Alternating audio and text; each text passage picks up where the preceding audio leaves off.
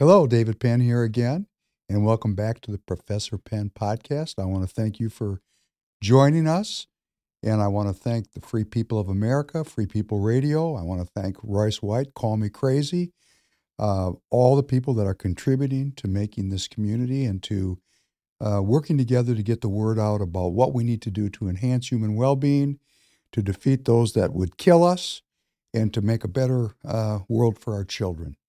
So, if you like the content, please click the subscribe button. Please uh, let us know you like it. And uh, we're going to be looking forward to uh, working with you together for as long as the Lord lets us do so. Uh, today, uh, I want to pick up on the theme we uh, were working on last time. Last time, we were looking at the huge immigration or the huge migration of uh, predominantly Eastern European and European people into the United States starting in the late 1800s, and that lasted. Well, we're still having immigration, but that European wave ended in the 1950s, and those immigrants brought with them the European intellectual tradition, which was really an ideology that was foreign to the American experience. You know, the American experience was encapsulated in the preamble to the Constitution. It was about a community, it was about we the people, it was about the general welfare, about ensuring domestic tranquility, which means peace, which rests on justice, and justice rests, rests on truth. It was a, a, a document which protected the rights of the minority against the tyranny of the majority. It was a document that protected the human basic rights, the human rights of the minority against the tyranny of the majority. And when these European immigrants came and they brought that European intellectual tradition with them, it was a very different tradition. It was a tradition that sought to overthrow the the status quo of Europe, and they brought it with them, and they went right to work on the status quo of America. So we had that going on. You know, at first it was emanating from the academies, from our universities, from our colleges, and we went over some of the key people. But there was thousands and tens of thousands of these academics that uh, deployed themselves across the entire country, our entire you know intellectual infrastructure. Many of them went into applied science. It was the um, overturning or the uh, transition away from a Judeo Christian foundation of the country to a Darwinist Malthusian foundation of the country. And that transition is complete now. We live in a country today that is dominated by the scientific method, by the uh, Darwinian model of evolution, the diminution of faith, and we've turned out progressive generations, and I like that word progressive because they call themselves progressives, progressive generations of people that have less and less reliance on faith and spirit and more and more reliance and faith in the material. and we live in a country today where we have a phenomenal material high going on, and that is generated predominantly by science and the scientific method. And we have a phenomenal military infrastructure, which is uh, also a product of science. And we went through that, you know, the atomic bomb on one side and the cultural Marxists on the other. So here we are uh, trying to deal with what I say is an experiment. I try not to get into um, evil motives, although I know they're there. Uh, I know there's very evil intentionality involved in some of this, but I look at it as an experiment in thought. All the people of this world, the billions of people, we are the web. We have this worldwide web, this digital web. That concept of the web is really a Northern European spiritual concept about the connectedness of all living things, the web. And all of us that are alive, all of us that are alive, that are have a heartbeat and a mind, we are all connected to each other, and our human will, our wills are connected in a communal uh, expression, and that expression has generated for us the modern world in which we are living. So when people say those people or our that government or no no, that's us. We are the government. We the people, our will be done. And to the extent that we don't exercise our will, to the extent that we don't involve ourselves in the political, that opens the space for others. A very good friend of mine, Thomas the Good, I'm not going to mention his last name just because I didn't sign a release. Thomas the Good said to me many, many, many years ago government is prosecuted by those who show up. And you know, the people that show up have nothing better to do we, the people, have all kinds of better things to do in our own minds. We have family to raise, money to make, entertainments to pursue, and we've been raised with the idea that politics is rather unseemly. And that's something we have to deal with. Yes, it is unseemly. I'm a political activist and I'm shocked, just shocked by the lying and the backstabbing and the uh, disreputable conduct that I see are all around me in the political. And it's very difficult for me because in my own personal life, I really uh, pursue truth and, and transparency and predictability and dependability. Uh, I, you know, my my my intellectual and spiritual tradition is based on the truth. To the extent that I am truthful, I can advance as a human being. If I'm a liar, I'm kind of stuck in the gray world of lies. So, my entire life, I've been trying to work to higher and higher levels of truth telling, higher and higher levels of transparency, which is the opposite of what I'm finding in this political. And I'm relatively new to the political, just as I'm hoping you'll be relatively new to the political. And they make it miserable. These people are so hard to deal with because they are so full of themselves and they're so full of deceit. And this is because we have a political culture that allows for that. And you know what that does? That discourages me from being involved in the political. you know, oftentimes I just want to quit because I don't like the way these people make me feel. And then I remind myself we, the people, can change the expectations about what politics is all about. We, the people, can demand that politics is about human well being. We, the people, can demand that anyone involved in politics has to reach the highest levels of integrity, of honesty, of transparency. We can demand it. And if they don't do it, we can vote them out and find people that will fulfill our desire for a beautiful governance.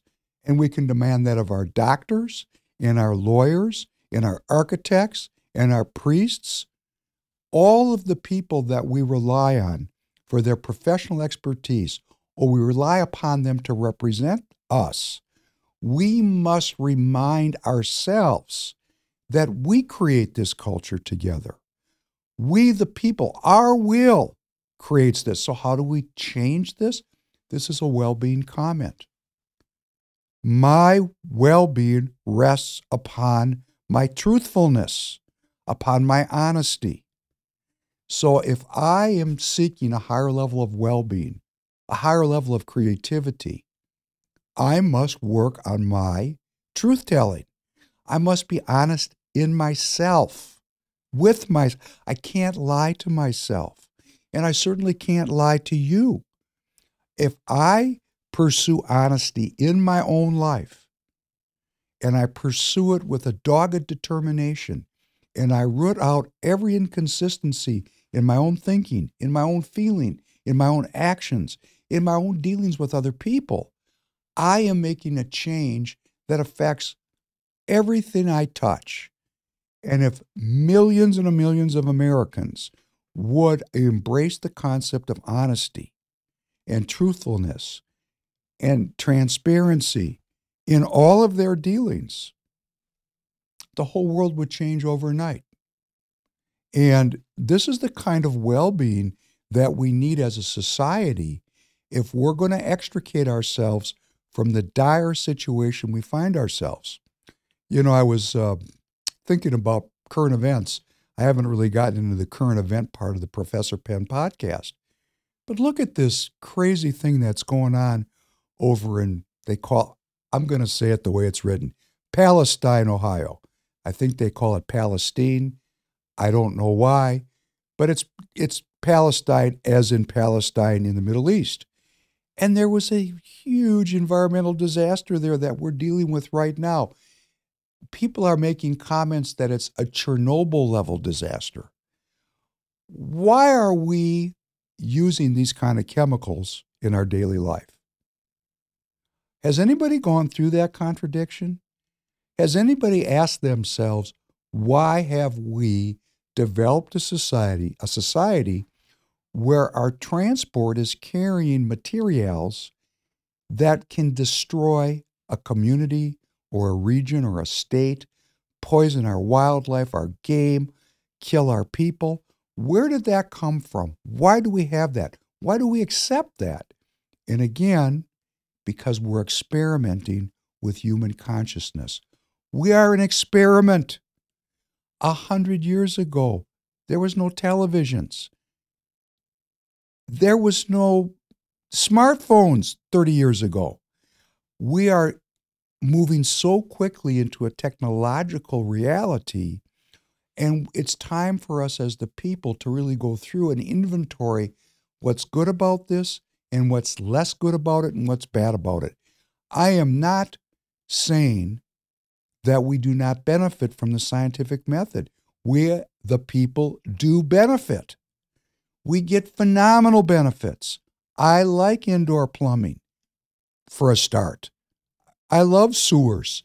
I like knowing that if I get if I step on a nail and I get a blood infection, there's an antibiotic that will save my life. There are many, many innumerable benefits from science. But there are innumerable negatives and it's time to sort through it. It's time to realize that not every scientific development and invention is good for we the people. It is time for we the people to make these decisions because the people that we have elected to represent us and the people that we've uh, seen rise to the heights of power in our uh, government, in our administrative state, or in our corporations, their reliance and belief in science because they're Darwinists. They don't have a spiritual life. Their belief is all scientific progress is good. And science needs to go in every direction and investigate and produce whatever it produces. And it's time that we're going to have to get together as a people and sort this out. Now, what the technocrats do, what the Darwinists do is they say, you must have a PhD to be involved in this conversation. We are ethicists. We are medical ethicists. We are educated. Well, if we're so educated and we have so many brilliant people running things, why is everything screwed up? Just a question. If you're out there and you're in government and you have a PhD, why are we on the brink of nuclear war? Why is our life expectancy falling? Why are the children not being educated? Why do we have so much poverty? Why is there so much income uh, inequality in the country? If such genius people are running things, why are things so screwed up? And my answer is because they want it screwed up, because they're showing up to govern us and we're letting them govern us. Another word for that is rule over us. I personally do not want to be ruled over.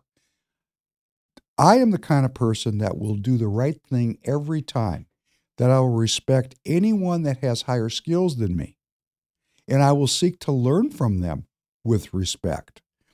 But if someone comes to rule over me and they have a less quality in their honesty or in their transparency, if I obviously see that they're not performing, that they don't have the skills requisite to fulfill the role that they claim they inhabit, I can't respect that. We're not at a point in American history where we can respect the institutions as we have in the past because they've failed us. We cannot continue to have blind faith in those who have abandoned spirit. They just aren't getting the job done.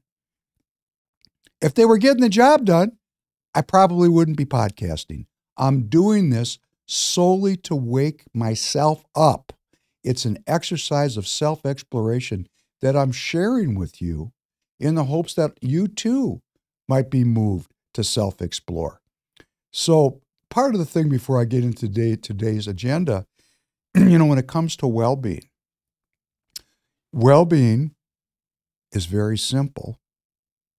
It's about connecting yourself to nature. It's about eating properly what your body needs.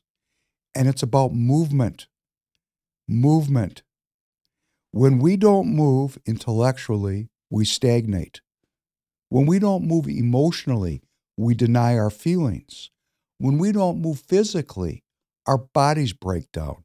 Movement is the fundamental cornerstone of well being. That's where we start movement. That's why kids run around and dance around and play around.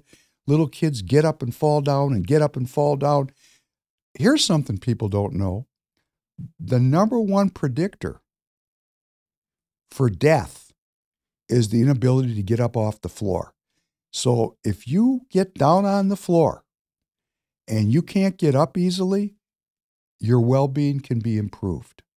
I don't want to scare anybody, but let's say you can't get up very well. You have arthritis, or you have some kind of other malady or obesity. It's very difficult for you to get down on the floor and to get up. Let's remember Christ said, Be like a little child. A great exercise, and do it with your doctor's guidance. Don't do anything that puts your life at risk. But just get down on the floor and work on getting up. It's a very simple exercise. And when it gets warm in your area, do it on the grass with bare feet. Get on the ground, in the grass, in the dirt, and learn how to get up.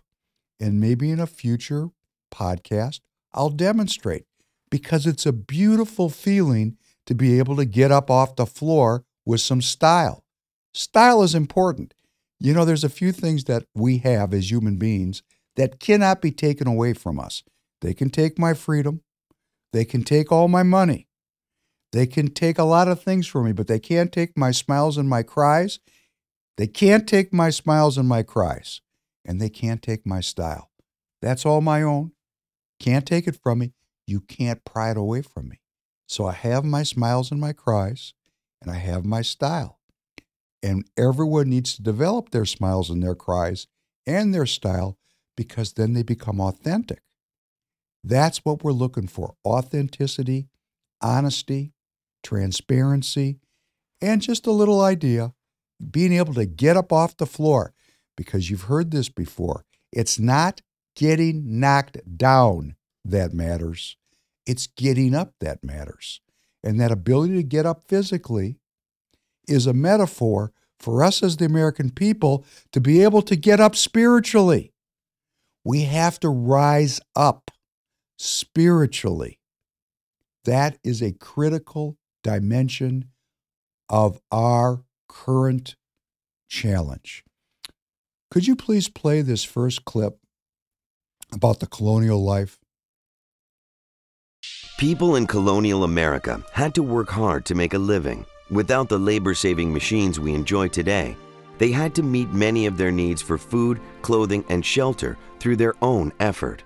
All family members worked together to carry out this work. Many times, an extended family would live together in one house on one plot of land. Parents, children, aunts, uncles, cousins, and grandparents all contributed to daily chores. At home, men and women worked hard, but their responsibilities were usually different. Women took care of the house and the land immediately around it. Cooking and cleaning were time consuming tasks, and they had to do all that work by hand. Along with handling these household chores, farm wives often helped their husbands. At busy times, like planting and harvesting, they helped in the fields. Men headed their households, and they spent most of their time working. They took responsibility for running the farms and did the planting, plowing, and gathering of crops. They also built their homes and hunted animals for food. Children helped at home too. Young children had tasks like gathering wood and water. Older girls helped their mothers with the household work. Older boys helped their fathers in the fields. Colonial America had three social groups or classes. Most people belonged to the middle class. They owned farms or businesses. The small upper class or gentry included wealthy farmers, government officials, and lawyers. At the bottom were indentured servants and enslaved Africans. Indentured servants received passage to America on a ship. In return, they agreed to work for a specific period of time for the person who paid for their passage. Once that period was finished, they received land, tools, and other supplies to help them start their own farms. Colonists were able to govern themselves. In 1619, the leaders of Virginia gave free white males the right to vote for representatives they called burgesses. This was the first representative assembly in the colonies. Other colonies created similar governing bodies. But Britain also passed laws that affected the colonies. Britain would gain financially if the colonies were successful. To ensure this success, Britain passed trade laws that taxed all goods imported to or exported from the colonies. Colonists were part of a triangular trade network. Shippers carried goods from Europe to West Africa, where they were traded for slaves. They took the slaves to the Americas. The people were traded for sugar and other goods. These were carried back to Europe. Most people who bought Africans owned plantations. The Africans tended the crops grown on these large farms and did other work in the plantation house and the fields. Considered property, the Africans had no freedoms, but this did not keep them from developing their own culture. African traditions influenced language, cooking, and music. Life in the colonies could be harsh. Farmers faced bad weather, drought, disease, and the fear of the unknown. But the brave people who first settled in North America would soon create a new nation. Horace Mann was born. Well, that's uh, a very uh, idealized uh, portrayal of life in the uh, early part of this country's history. Uh, but there's some things here that we really need to think about. Number one, these people were out in nature all day, every day. All day, every day. This is not modern life. Uh, many of us never go out in nature anymore. We're in a very digitized environment, and we've lost the ability, as a, as some of us as people, or perhaps all of us as a collective community, we've we've degraded our ability to be in nature. We're weaker. We're actually statistically, I mean, just biometrically weaker, just weaker compared to the people that grew up in the 50s and 60s. People are getting weaker because we don't have to work as much outside. They talked about the families lived together the fathers, the mothers, the children, the grandparents, the aunts, the uncles, the cousins. Everybody was connected together in a communal effort to survive. Survival was predicated on community. Now, people can survive atomized, and many people are all alone. Our communities now are moving into a digital space, which kind of bizarre, right? I mean, this is a digital space. I'm saying let's create a community, but actually, I'm looking forward to the day where I can call upon this community and 10,000 of us will meet in the same time, at the same time, and in the same place so that we can practice our will publicly and as a group. We thrive as human beings in connection with other human beings. So, as far as our well being goes, it's very important that we're involved in community. I have a community that I'm involved with where I actually I, am involved with actual people and I'm actually looking at them and I'm listening to them and I care about them and I hope they care about me. As far as the political life goes, our politicians and our political organizations have removed the political cultural aspects and made hanging around in politics very unpleasant and conflict orientated. This is by intent because good people don't want to participate in activities organized by bad people. Very simple. Let's get rid of the bad people and let's bring good people in and build a political culture nationally from sea to shining sea, from the north to the south, and from the west to the east. Let us ensue well being. I know it sounds a little bit fantastic, but when we think about what are these people supposed to be doing for us, only one thing ensure the general welfare. It's right in the preamble of the Constitution. Anything else that they're doing, provide for the common defense, not have an offensive military empire with 800 military bases outside the country, most of them with 350 golf courses scattered around the world with a $1 trillion military budget every year. This is not constitutional. This is something that developed because we, the people, were not involved in the political process. I'm not mad about it. It's an experiment. We had an experiment, and it needs to be, the results need to be reviewed. Are we happy with the Virgin Nuclear War, people starving all over the world, health and well being on the decline. Are we happy with this? Is this outcome what we seek? And I'm going to say it's not what I seek, and I hope it's not what you seek. So, in this thought experience, in this experiment of consciousness, this experiment of humanity, we now have the opportunity to redirect, reconsider, refocus, reformat. And that's what we're doing. We're at a crossroads. Humanity is at a crossroads. We want to take all the good and we want to minimize the bad. So that's what we're working on here on the Professor Penn podcast. That's what I'm working on in my life. And that's what I hope you'll start working on or you are working on in your life. And we're calling out people. We like to call out people on the Professor Penn podcast. Oh, before we move on, you notice at the end of that thing, in very glowing terms, they talked about the business model of the crown. They had the slavery working.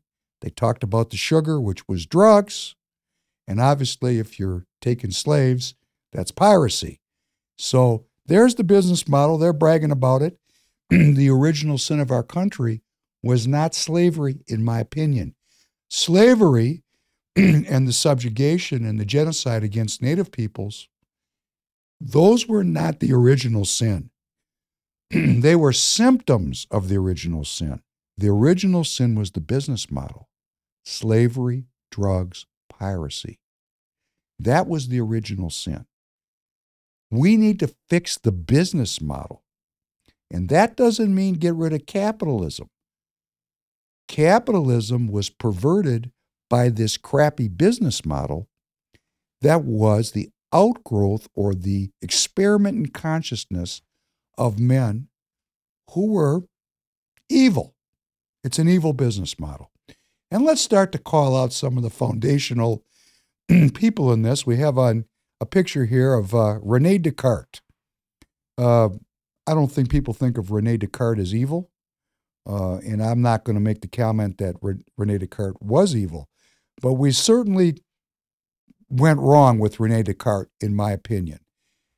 Rene Descartes was a very famous philosopher. He was, if you've heard this before, he was the person that came with came up with, "I think, therefore I am."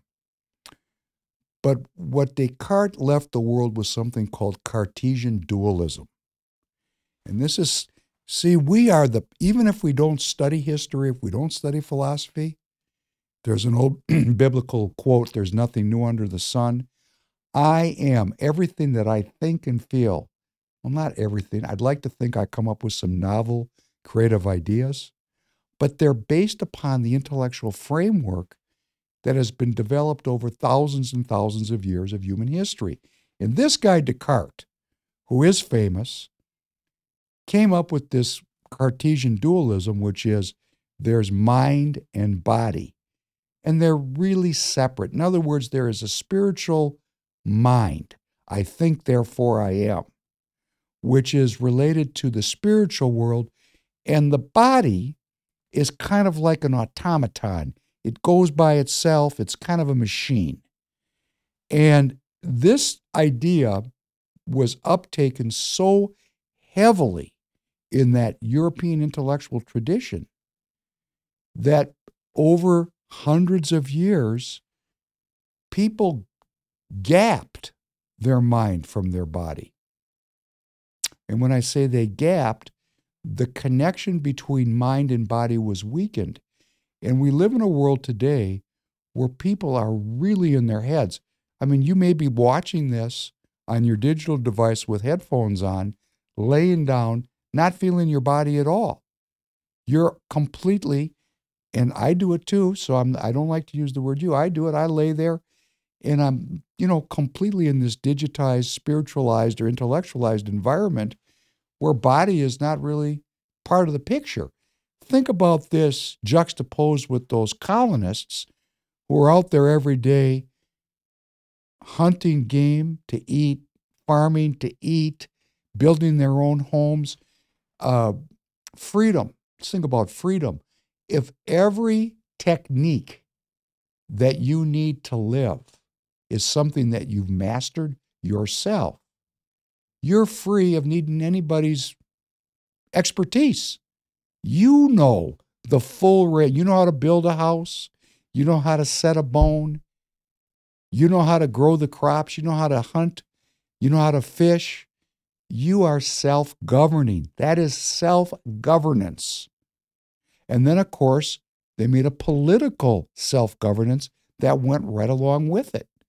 So, those, um, that experiment in human consciousness, that self governance, we, the people, walked away from that because life was difficult. Is our life easier today? That's a question. Is life really easier today? Or have we traded one set of problems for another set of problems? These are the kind of questions we have to work through. I have to work through it on my own. Uh, you know, I, I think I would enjoy the farming life. Um, I don't know it as well. I think that every person should own land and should. I am considering, and I do. We we grow, uh, you know, vegetables at the house, and we try to uh, uh, do as much outside as we can. But we're not very effective at it in my family, and I want to improve that because I want to self govern. If every family in the country just planted some vegetables in their backyard, that'd be a big deal. For two reasons. One, we need the food because of the inflation. But number two, it would bind us to the land and it would bring us into contact with nature, which is the fundamental building block. We'll be moving our bodies in nature. That's the fundamental building block of well being. And so this Descartes got this Cartesian dualism going with the body as an automaton and the mind, I think, therefore I am. And our, our world has gotten so overbalanced to the intellectual, which the scientific method and the scientific uh, output is the, uh, the fruit of that Cartesian dualism. And we know that there's something wrong because we watch these sporting events where these athletes come and they're phenomenal in their athletic prowess. And we pay these people sometimes hundreds of millions of dollars or even billions of dollars to remind us, or they encapsulate for us, we project onto them our desire to be physically capable. And this is, to me, tragic because all of us need to be physically capable and all of us need to be in nature. And I stopped watching professional sports 25, 30 years ago because I'd rather be a sportsman than watch a sportsman. Let me say this again. I would rather be a sportsman than watch a sportsman. I think if we all started to do this, if we all decided to be rather than to watch, our problems as a society would start to be alleviated because this is part of self governance. Self governance includes well being.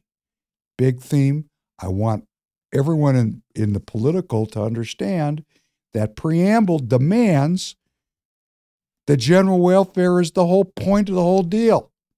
So when our politicians start talking about war in the Ukraine, what has that got to do with my well being?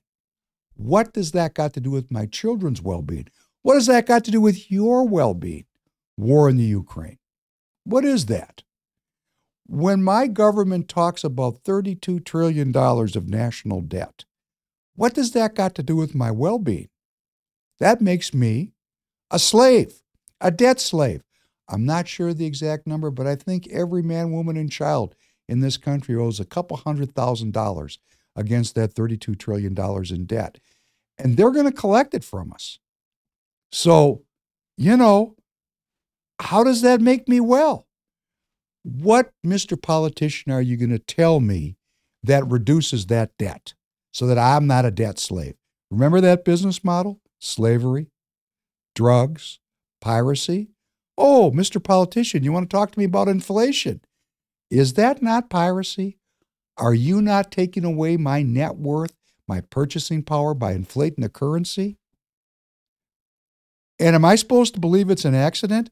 Because I want all of my listeners and viewers to know inflation is not an accident, it's government policy.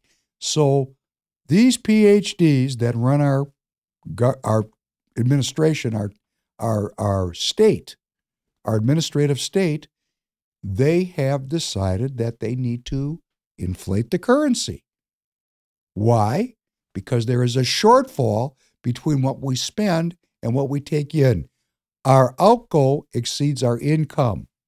And we've been doing it for years, years and years and years, since 2000 at least. We're up to 32 trillion, and I said this in the last podcast. 32 trillion is at least 120% of the gross domestic product of the United States, the total output of the country, is less than our debt. And in the history of the world, a sovereign debt that exceeds national output has never been repaid. I personally place a very high value on truth, dependability, transparency.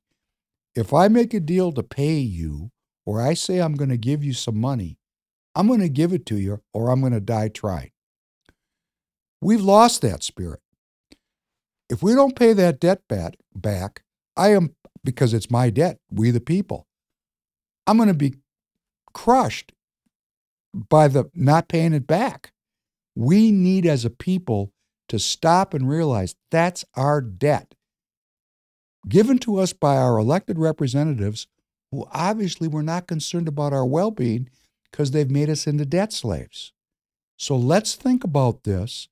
Let's get motivated and activated and realize that that debt is a real thing. And when it comes crashing in upon us, it will be like a tsunami wave of economic pain. So when we work on our well being, it's a very broad, almost infinite topic to consider, and we're all considering it. You know, every one of us every day is pursuing well being in our own way, in our own time. But if we're not taught the occult, and occult just means hidden, doesn't necessarily mean negative.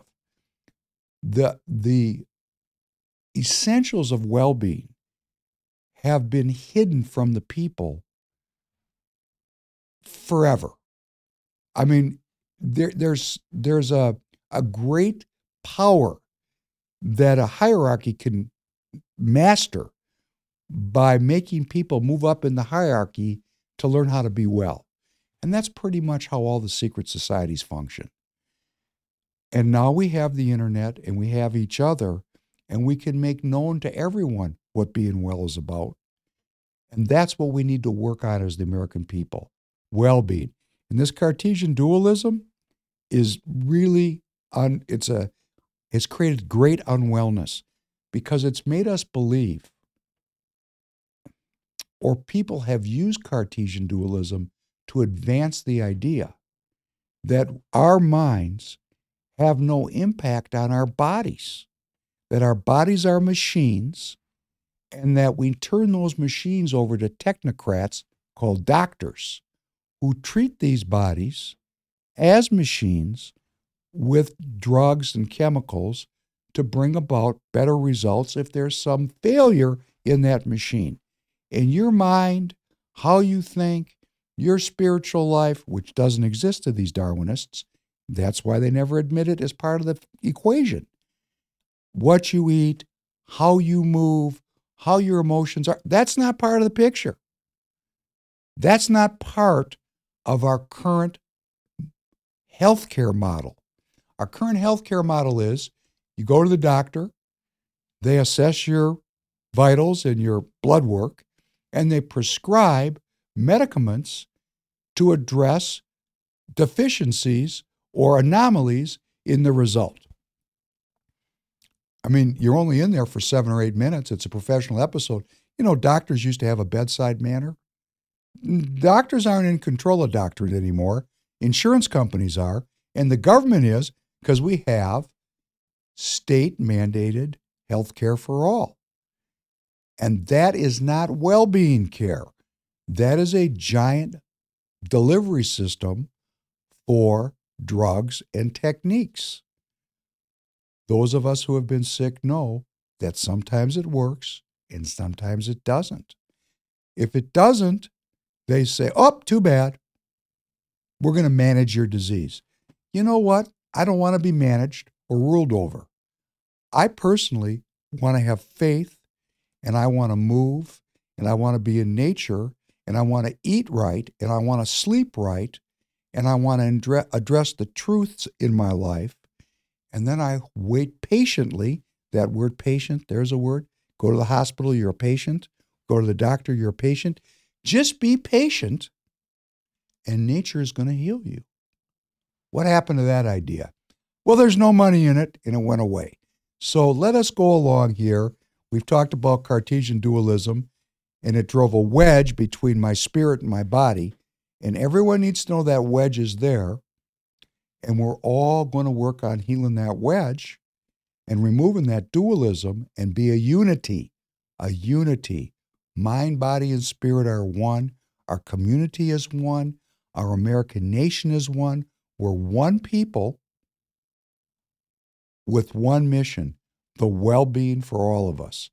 So let's take a look here at what happened organically in the country as these academics were coming over from Europe and bringing this alien European intellectual tradition here.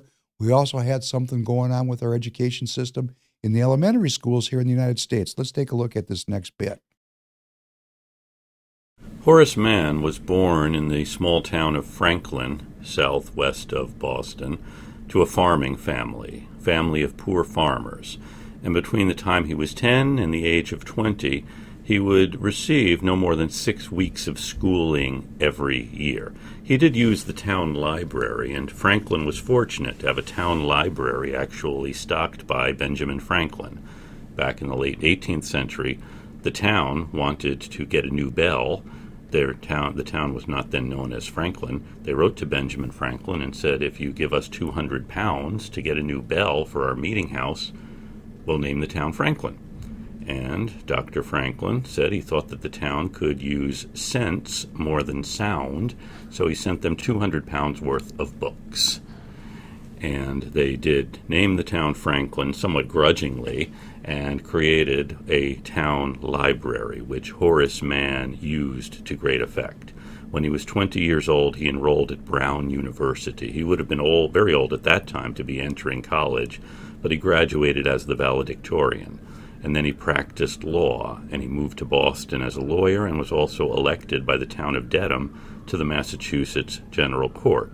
As president of the Massachusetts State Senate, Mann undertook to improve the way that the mentally ill were treated, building state hospitals. But perhaps his greatest work was as secretary of the newly created Massachusetts Board of Education, first one in the United States, established in 1837. And as secretary, Mann traveled to every town in the Commonwealth to inspect the way the schools were conducted, creating in Massachusetts a system of public education funded by tax dollars offering free non sectarian education to all children. And Mann then called for more funding of public education to offer free non sectarian education to all children in the Commonwealth. This is at a time of great immigration, and it's an imperative for Mann that the children of immigrants also be educated so that they can be a, become part of American society and as a way of making sure the teachers are properly trained, Mann had the Commonwealth create normal schools. That is, schools that would create norms or standards for teachers. So in Bridgewater, in Hyannis, in Worcester, in Northampton, and in other parts of the state, we have normal schools created really to train mainly young women to be school teachers. In the 20th century, these normal schools have emerged as state colleges. This is really the backbone of the Massachusetts state college system, the normal schools that Mann created in the 1840s.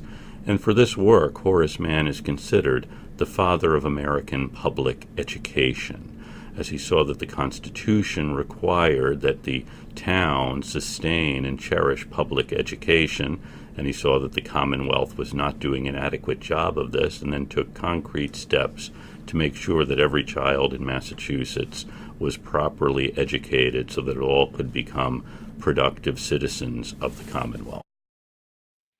Boy, there's so much there that uh, we could go through it almost line by line. So, all over the country, we have these Horace Mann elementary schools. Uh, my mother went to Horace Mann Elementary School in St. Paul, Minnesota, and my children went to the same elementary school. So they don't talk a lot about Horace Mann anymore. It's kind of just gone into the mush history, down the memory hole.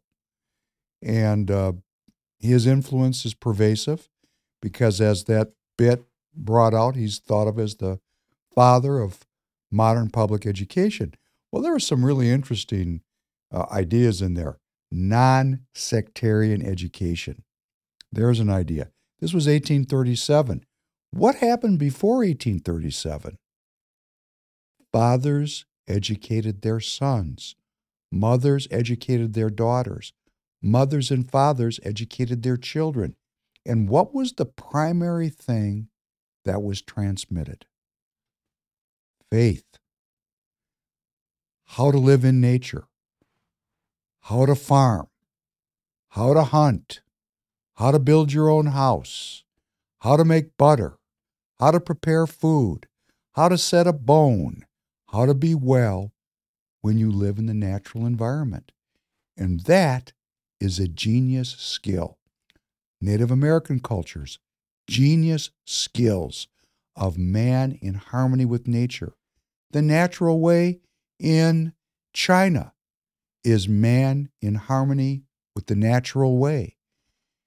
Judeo Christianity, the root, was a warrior religion of man living in harmony with nature, a very harsh nature, the desert. All over the world, the root, before this Cartesian dualism broke out, which was before Horace Mann, people's cultural transmission of knowledge was about maintaining well being, was about maintaining the connection between man and nature, or man and spirit. And when I say man, of course I mean women. So please understand my age, my generation. When we talk about man, we mean mankind, we mean womankind. we mean all the human beings on the planet. We learned the fundamentals of falling down and getting up. Here's an interesting one. All over the world, COVID had this horrifying effect of mortality and morbidity. But the Africans, who live a lot closer to nature because they're poor, could not afford the Western treatment modalities. And if you look at the map and you look at the morbidity and mortality outcomes associated with COVID 19, Africans who were left on their own did way better than anybody else in the world. Who knows why?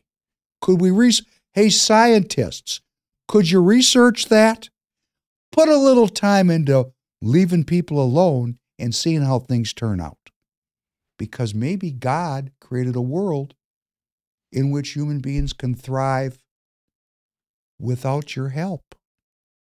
Maybe we need to dial in and find out what scientific techniques really contribute to human well being and what's killing our asses. Let's figure that out because we, the people, are the government. We don't have to buy a program that says every scientific invention is a good deal. They're not. Maybe they were like when they came up with, oh, I don't know, the wheel. That's a scientific invention. I'm not going back before the wheel. The wheel's great. Keep the wheel. Okay, let's go to the next one. Let's work through the inventory of scientific achievement. And when we get up to those chemicals that are burning in Palestine, Ohio, poisoning the earth, maybe we need to look at those chemicals and say, I don't know. Doesn't see, here's the benefit, but look at the downside. We need to go through it as we, the people. That goes to nuclear energy. That goes to everything. We need to be awake and think about it. If we all get up and get engaged and really put our, our time into this, this is the most glorious time in human history, at least since World War II.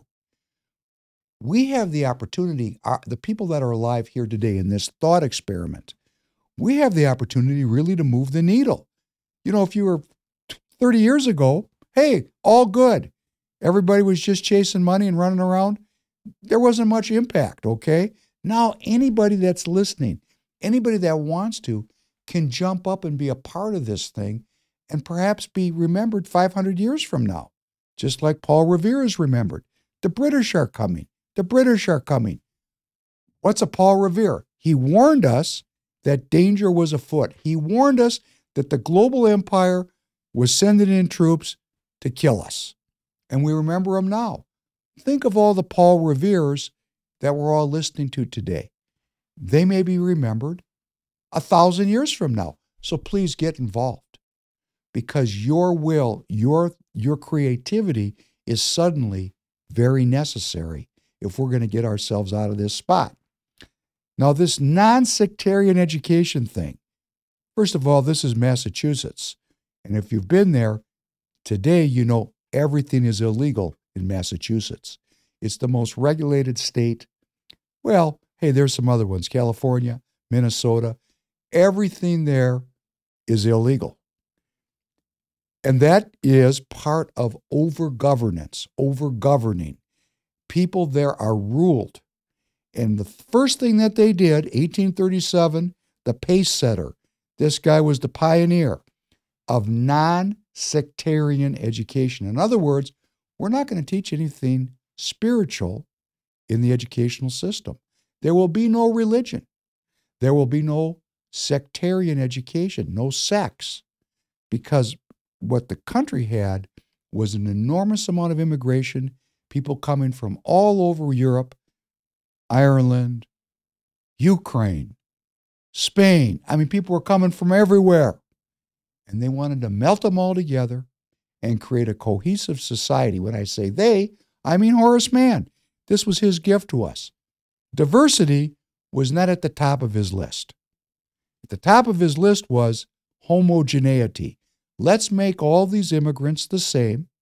Let's teach them our history the way he wanted to tell the history, or his group, from these normal schools, the norms, the standards. What they were doing was is they were vetting out teachers and making sure that they taught the state narrative. You will learn what we teach you.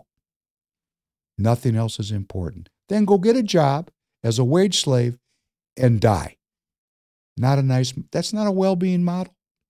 It's just not. I'm not saying they weren't trying to do something good. I'm not in their heads. But I know the result of a non sectarian education is political violence filling our cities, of gang members shooting each other wholesale, gun violence blamed on guns. Come on. Really? It's a hunk of metal. Someone has to point it and pull the trigger. That person got a non sectarian education. Because if he had a sectarian education, as opposed to a Darwinist education, sec- non sectarian means Darwinist. That's what it means. Because that's a religion too, and we're going to cover that a little bit down the road here. But that when you take out that religious education, people lose the spiritual, they lose the sanctity of their life. And when they lose the sanctity of their life, when they no longer are connected to nature, when they don't see miracles in how they walk, just the act of walking, if you become a master at walking, it's a complete well being practice. If you feel your big toes when you walk and you realize that all movement starts in your big toe, if you get that picture, you're spiritual. And you're going to be very, very hesitant to stick that big toe up somebody else's ass in a fight. You won't want to do it because you're going to value yourself, you're going to value your relationship to nature, and you're only going to be violent when attacked. You will not be aggressive with other people spontaneously because it doesn't work that way. People who are trained, who have well being as the center of their life, know block first, attack next. Bullies attack first. So, all these bullies that are out there, they're just not well. We just need to vote them out of office. All of us need to get in here, bring the well being concept up, bring it through the whole society, and we're going to help as many people who want to be well as we can as a community and I'm learning how to be well, and you're learning how to be well, and that's the focus of everything we do. And we're just going to push all these other people to the periphery because they have other agendas, like killing me. And I don't want those people in my government. So we're going to have this thought experiment. We're going to refine it. We're going to redirect it. And we also know that these histories, these histories are interpretive. So these PhDs are going to come up and they're going to say, You can't say that. That's not what we know. why, Mr. Because I'm a PhD. Oh, really? Who taught you? Another PhD? Who taught him? Another PhD? Who taught him? Another PhD? Do these people really have a corner on truth and on knowledge and on well being? Because if they did, wouldn't our world be wonderful? If their knowledge and their influence was so well, wouldn't the people be well? When are we going to realize that these people have a credentialization that either they don't live up to it? Let's not say it's a failure of the institution or a failure of the process, but the people, because they're raised in a Darwinist environment, survival of the fittest, they are missing those elements which would make them humble and put borders on their ambitions. So we need to work on this. I'm working on it every day. I'm appreciating you being here with me. Let's move on from Horace Mann and this sectarian, this sectarian education, which removes everything spiritual, and realize that our kids are turned over.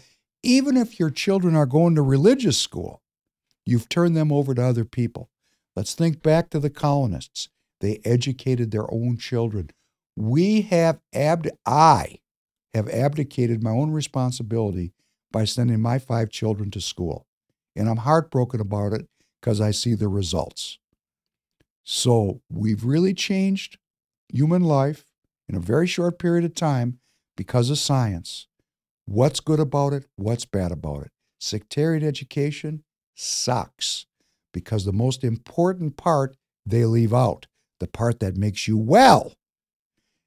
If I was a conspiracy theorist, which I'm not, because it's just the way the system works, as you grow up without that ability to keep yourself well, suddenly you're at the doctor, suddenly you're getting surgeries, suddenly you're taking drugs, suddenly you're even more dependent on the system. Suddenly you have to vote for a system that gives you free health care because you don't have the money to afford this very expensive health care. I'm not going to say they had it all thought through before they started down this path, but that's where we are, and we need to assess it, we need to understand what's good for the people. Can we play this next one, please?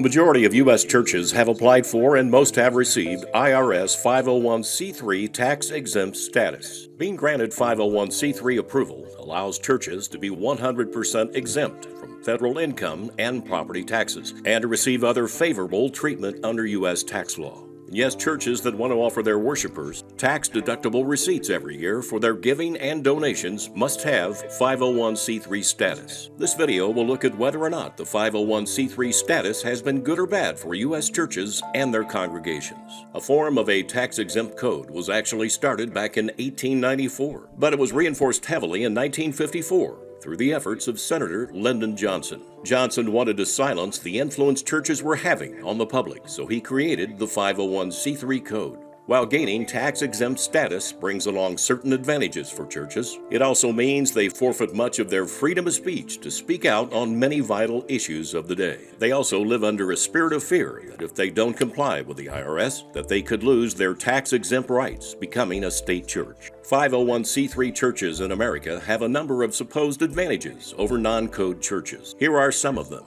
Nonprofits can pay salaries. Their staffs can make a nice living while doing good. They can give their supporters tax deductible receipts every year for all cash and non cash donations, government and private grants. They can pursue grants available only to tax exempt organizations. Access to government food banks. They can obtain food to give to needy people. Employee fringe benefits. They can acquire fringe benefits for their staffs, generally not available to self employed people or business owners. This can include life insurance, health insurance, pension, and retirement plans discounts on items they purchase at stores and businesses. Many nonprofits and their employees get purchase discounts if they can provide a copy of their 501c3 status letter from the IRS, and many other advantages. Once a church, ministry, or religious organization becomes fully 501c3 compliant, they'll come under severe scrutiny by the IRS should they do the following make disparaging remarks about or criticize any other faith group or religion that publicly declaring we are to obey God rather than government, to support one political candidate or another, to support or encourage the Second Amendment, the right of the people to keep and bear arms, to support or encourage a law abiding citizens' militia, to criticize globalism or organizations like the United Nations, to criticize governmental agencies or officials, or to refuse to work together with governmental agencies and other denominational churches for the national good during times of crisis and other governmental operations. And perhaps there are several more ways to trigger governmental scrutiny on churches. But if the main reason for a church to become 501c3 is to obtain tax deductions for their congregants based on their giving, a big question has to be asked. Shouldn't a donor's heart be giving to a ministry because they want to be faithful to God, other than receiving God's blessings, not really expecting anything back in return? It's an interesting thing to ponder. One final note of history there have been some churches who held the belief that government should hold no authority over the church. A famous case was the Indianapolis Baptist Temple. Their minister, Greg Dixon, refused to withhold taxes and Social Security payments from its employees' paychecks. A federal district judge, Sarah Evans Barker, ruled the Baptist Temple owed $6 million in back taxes and interest. When the church refused to pay, federal marshals seized the church property told the church members to vacate it on February 13, 2001. As new church planting grows, faith based ministries gain members, and street ministries in the U.S. continue to grow, it will be interesting to see if their ministries take a different view than mainline traditional churches on the 501c3 issue. This is H.A. Graves. Oh, isn't that special? The 501c3 churches.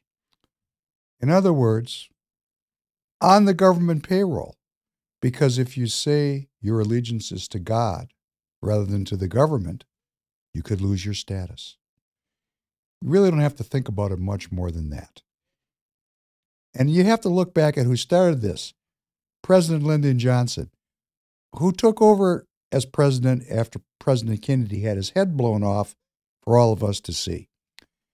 This was insidious. This is an insidious change in American history and it goes with the non sectarian education that our children receive and that we received when we went through school. Let's say we went to a religious school. It might have been a 501c3 religious school associated with the church. In other words, government is bigger and more important than God. Otherwise, you can't get the 501c3 status, which means you're not on the gravy train. What does it mean? You can collect money and you don't have to pay taxes, which is exactly the opposite of what Christ said. Render unto Caesar what's due to Caesar, and render unto God what's due to God. And I've said this before, and I'd like to say it again. I always thought that meant pay my taxes. In further contemplation of this, I think there's another element. I think Christ was talking to the religious hierarchy of the Jewish state and telling them, pay off the Romans so they're not involved in our religious life, so that we can maintain our faith. Don't sell out. That's why I turned over the tables of all the money changers, because they were sellouts. Our 501c3 churches, their primary allegiance is to the government, not to faith in God. So, how can they these 501c3 churches and synagogues and mosques, how can they teach the sectarian knowledge of well being and not be in conflict with the government? And of course, they cannot. So let's take a look at how faith has changed. I was raised traditionally. So let's say we had a holiday. The holiday went in the, you know, when we went to church, actually was called a synagogue. We'd show up eight o'clock in the morning. We'd get home nine o'clock at night. Okay, that's some serious work. It's all day. And in fact, that happened once a week on the Sabbath day. Show up there at eight o'clock in the morning, get home four o'clock in the afternoon. It's a little different in these 501c3 environments. Show up at 10, leave at 11, get some pancakes and eggs on the way home, and be in front of your television at 12 o'clock for kickoff. That is not putting faith first. That is not putting well being first. That is called being involved in an activity. And I'm not, I know there's people of faith out there that, and I'm not trying to make anybody angry with me, but the well being concept is 24 hours a day, seven days a week. So when we shrink the time put into the matters related to spirit to one hour a week, well, let's think about it like we're an athlete. Instead of training every day, doing two a days, two hours in the morning, have lunch, do two or three hours in the afternoon, we're not going to do that. We're going to practice one hour a week. How's the game going to turn out if we're practicing one hour a week? Is that really enough practice to be a winning team? One hour a week? We got the sectarian, not, whoop, excuse me, the non sectarian education. So our kids go to school, eight to four, non sectarian, nothing spiritual. Up, but we're going to take them to church for an hour on Sunday, and that's going to get the job done. They're going to the Super Bowl with one hour a week of practice. Sure. Sure. If you want to believe that, Okay, maybe it works sometimes, but I'm going to say oftentimes it doesn't work. And why do I say that? Because I look at the data. I look at the number of children and young adults that shoot each other every weekend in Chicago, in Detroit, in Memphis, in New Jersey, in, in Newark, in Minneapolis. If these children and these young adults had a sectarian education, they would not be shooting each other. This comes when there is no sectarian education. So our schools have abandoned a sectarian education, and our 501c3 religious institutions have to be very careful about what they say. They cannot preach any gospel or any uh, religious ideas which put them in conflict with the government, which means that what? That means that the government is actually the religion. The government is controlling the religious activity of all these institutions, unless, of course, you're a member of a non uh, government school or a non government church or synagogue or mosque. I mean, there are some traditionalists out there, but they're few and far between. We kind of laugh at them, like the Amish. Oh, look at these goofballs. You know, horse and buggy, they don't have cars. Hey, guess what? If these globalists get their way and this nuclear war happens, remember this scripture? The meek shall inherit the earth. Who are the meek? I never knew. I thought that sounded kind of strange when I read it the first time. How are the meek going to inherit anything? They're meek. The strong, survival of the fittest, you know, that Darwinist idea. Hey, guess what? When all the Darwinists wipe each other out, the people that know how to farm, life goes on. No change for them. No change. Get up in the morning, work the land, bring in the harvest, live in nature. You know, some of them, I can say this because I, I know many Native Americans who have told me when the white man kills himself out, when the globalists get their way and everybody's wiped out, the Native Americans get their land back. They're just waiting patiently. Patient. Because if you're patient, nature will heal you. Sometimes it takes hundreds of years. People generally don't have that kind of patience. So, what I'm talking about here is a return to a sectarian education, a return to an emphasis on well being that has to include a relationship between me and the natural way. And I said previously, there's the Jewish, the Jewish tradition, there's the Islamic tradition, there's the Christian tradition. They're all the Abrahamic faiths. They're all very similar.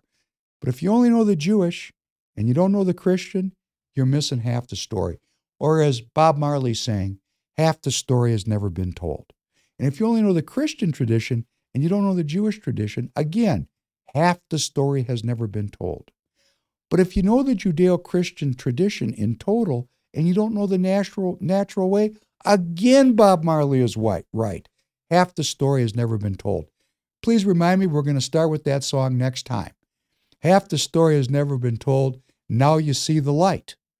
Stand up for your rights. Get up, stand up is the song. Get up, stand up. Half the story has never been told. Now you see the light. Stand up for your rights, American people. Stand up for your well being. Stand up for the well being of your children. Stand up for the well being of our community. Stand up for the well being of America. And let us move to the periphery as irrelevant. These crazy bald heads that have all this ambition for the global governance and for the scientific technocracy and all the things they want to bring forth that are related to the scientific method, transhumanism, which we're going to talk about, and artificial intelligence, and digitized realities, and a digital prison for you and me. Let's just push them off to the side, vote them off. We don't have to fight with them. We just need to show up and self govern and practice our well being. That's it. But right now, we're not doing it. And what's happened? Let's look at the decline of religious life in America.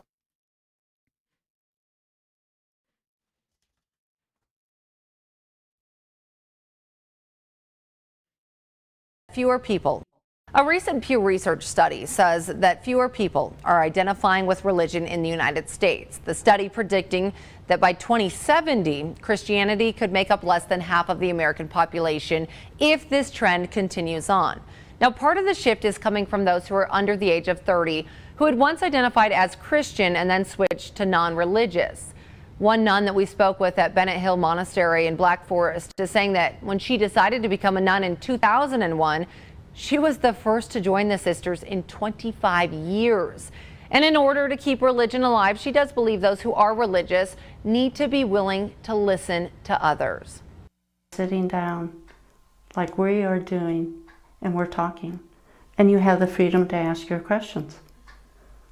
And I'm vulnerable enough and transparent enough to tell you. It's a, it's a hard journey. This is not an easy life. Well, News 5's Natalie Chuck is sitting down with people on both sides of the religious divide, and her story will air tonight at 6 o'clock. Thank you very much. So here we have it. You have a one hour church gathering at a 501c3 ministry. And what happens? You cannot BS children. What did this nun say? I'm, I'm vulnerable enough and I'm transparent enough to let you ask any question. Well, how do you ask any questions when you have one hour in a congregation and everybody's off to go get some pancakes and then get home in time to watch the football game? You know, you can't kid the kids. The kids are not, the children are not getting the nourishment, the spiritual nourishment that they need. What do they do? They blame faith instead of the institution because they don't know they're at a 501c3 religious institution. They don't know.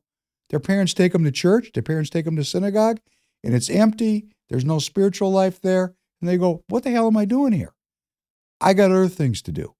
And they fall away from, the, from this natural path, this natural path of man connected to nature. They just, they just go do something else. And this kind of thing is, is getting more and more pervasive. And but you know, interesting. People are very unhappy. People are smart. I'm smart. I mean, I I remember I went through this in my life. I said, "Whoa, this spiritual tradition is not working for me." I actually went to the head guy, the head man. I have a big problem. Please give me the secret knowledge to help me with my big problem. He didn't have any secret knowledge. He said, Do what your doctor tells you to do. I thought to myself, That's not very helpful. So I went to the natural way. I took my shoes off and I walked on the ground three times a day in the snow. Didn't matter. I didn't care what time of the year it was. I walked on the ground barefoot. Hey, I feel great. I feel great. I'm not saying it works for everybody, but it worked for me. So I can only be a, a, a, a broadcaster who's saying there is something to this natural way. There is something to this spiritual life that we're losing. And we're losing it because of the sectarian, nope, excuse me, non sectarian education. And what do they teach us? Well, right now they're not teaching anything because we're caught up in all these other uh, social anthropological affectations in the public schools which remember, let's just get them educated so they can get a job and they go into the assembly line on the way to meet the maker. Or in this case, the crematorium, because there is no maker. These people are Darwinists. So they just want to get people on this, train people to be at school at eight o'clock in the morning, just like you have to be at work at eight. Train people to take a half hour lunch, nice and just like at work. Train people to go home at four when the whistle blows, just like at work. It's just a giant training thing to get people into the workforce and to use them. And of course, now because we're moving into this period of robotics and artificial intelligence, intelligence, we don't need as many of these people. Oh, and life expect, expectancy is dropping down. What a shock. I don't know how that could be. Maybe we could think about it. I'm not saying anybody's planning this, but it is a little suspicious to me. There is a correlation the rise of science and the less humanity is needed, and there's less humanity needed. Wow, how does that work out? Something for me to think about.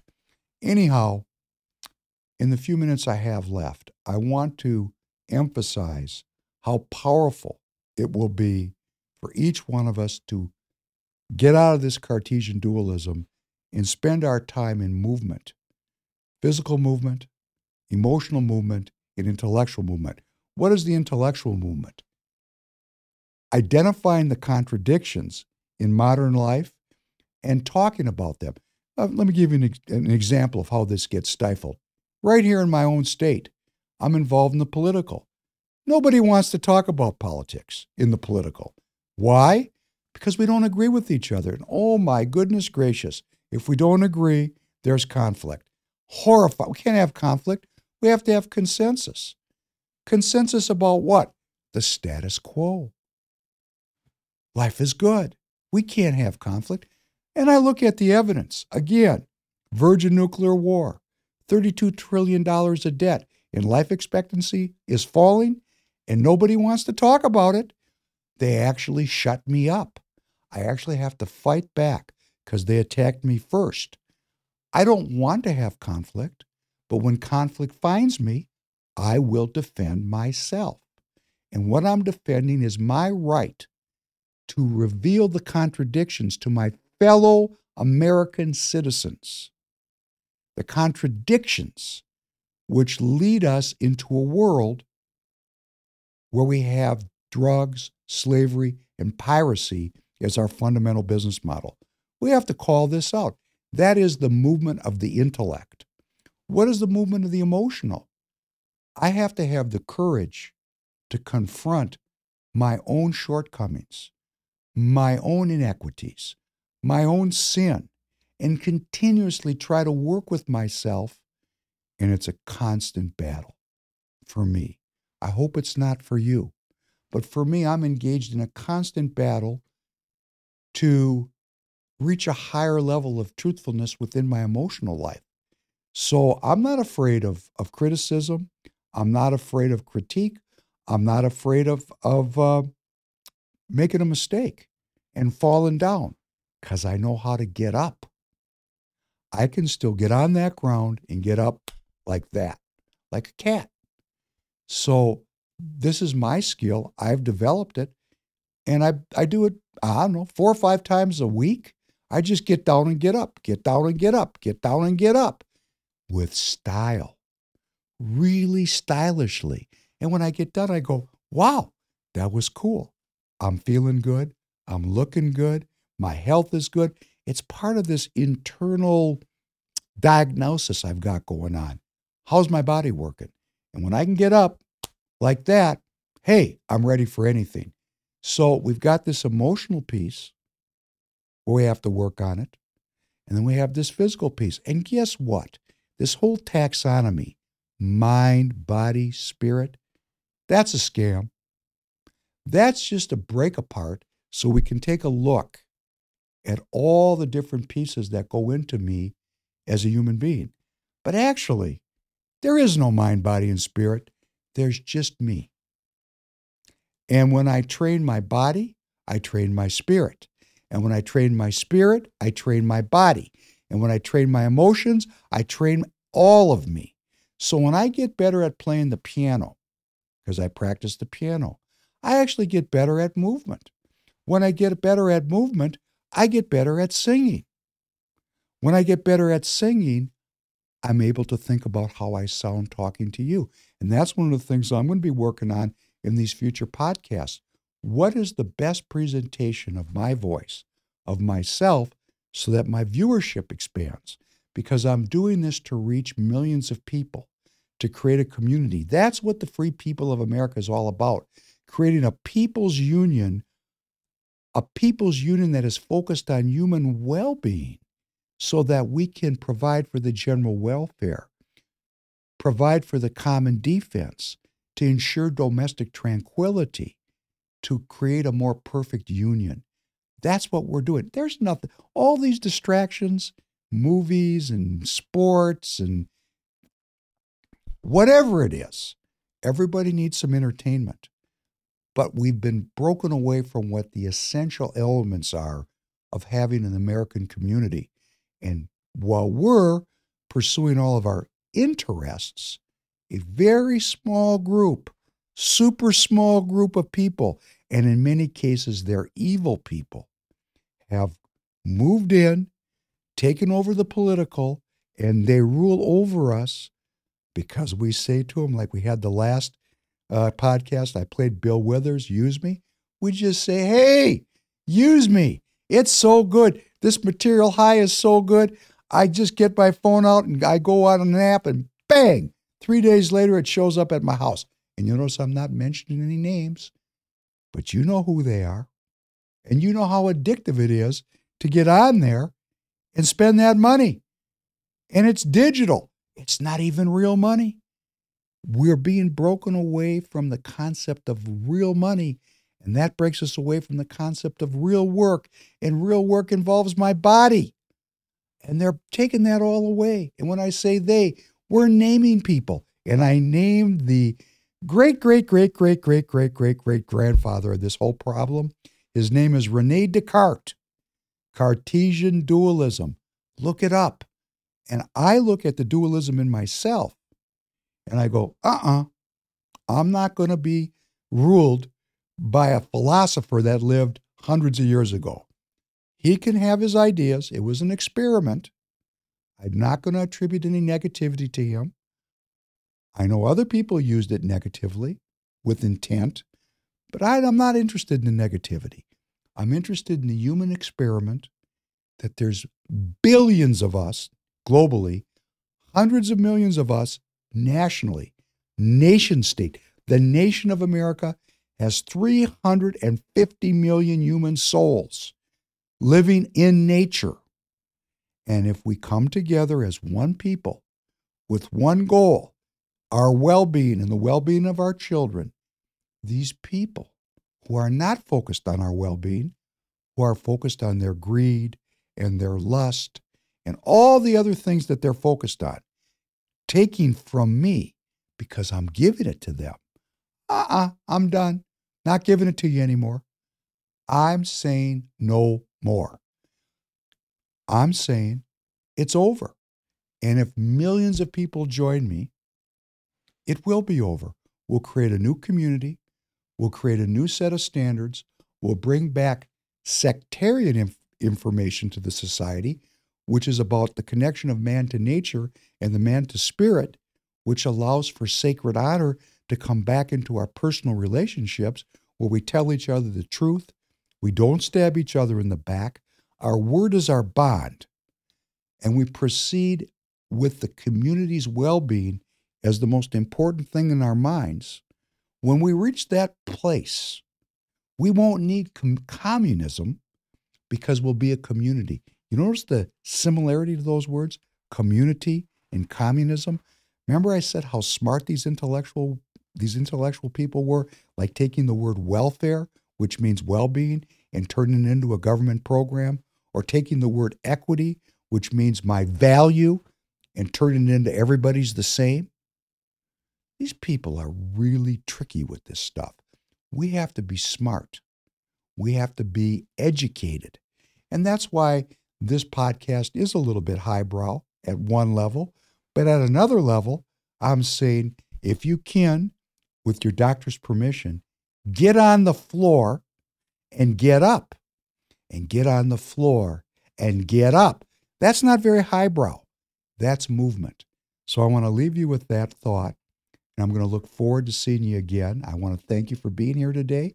Go click that subscribe button and find Free People of America, find Free People of Radio, and join this community, and let's get something done. Thank you very much.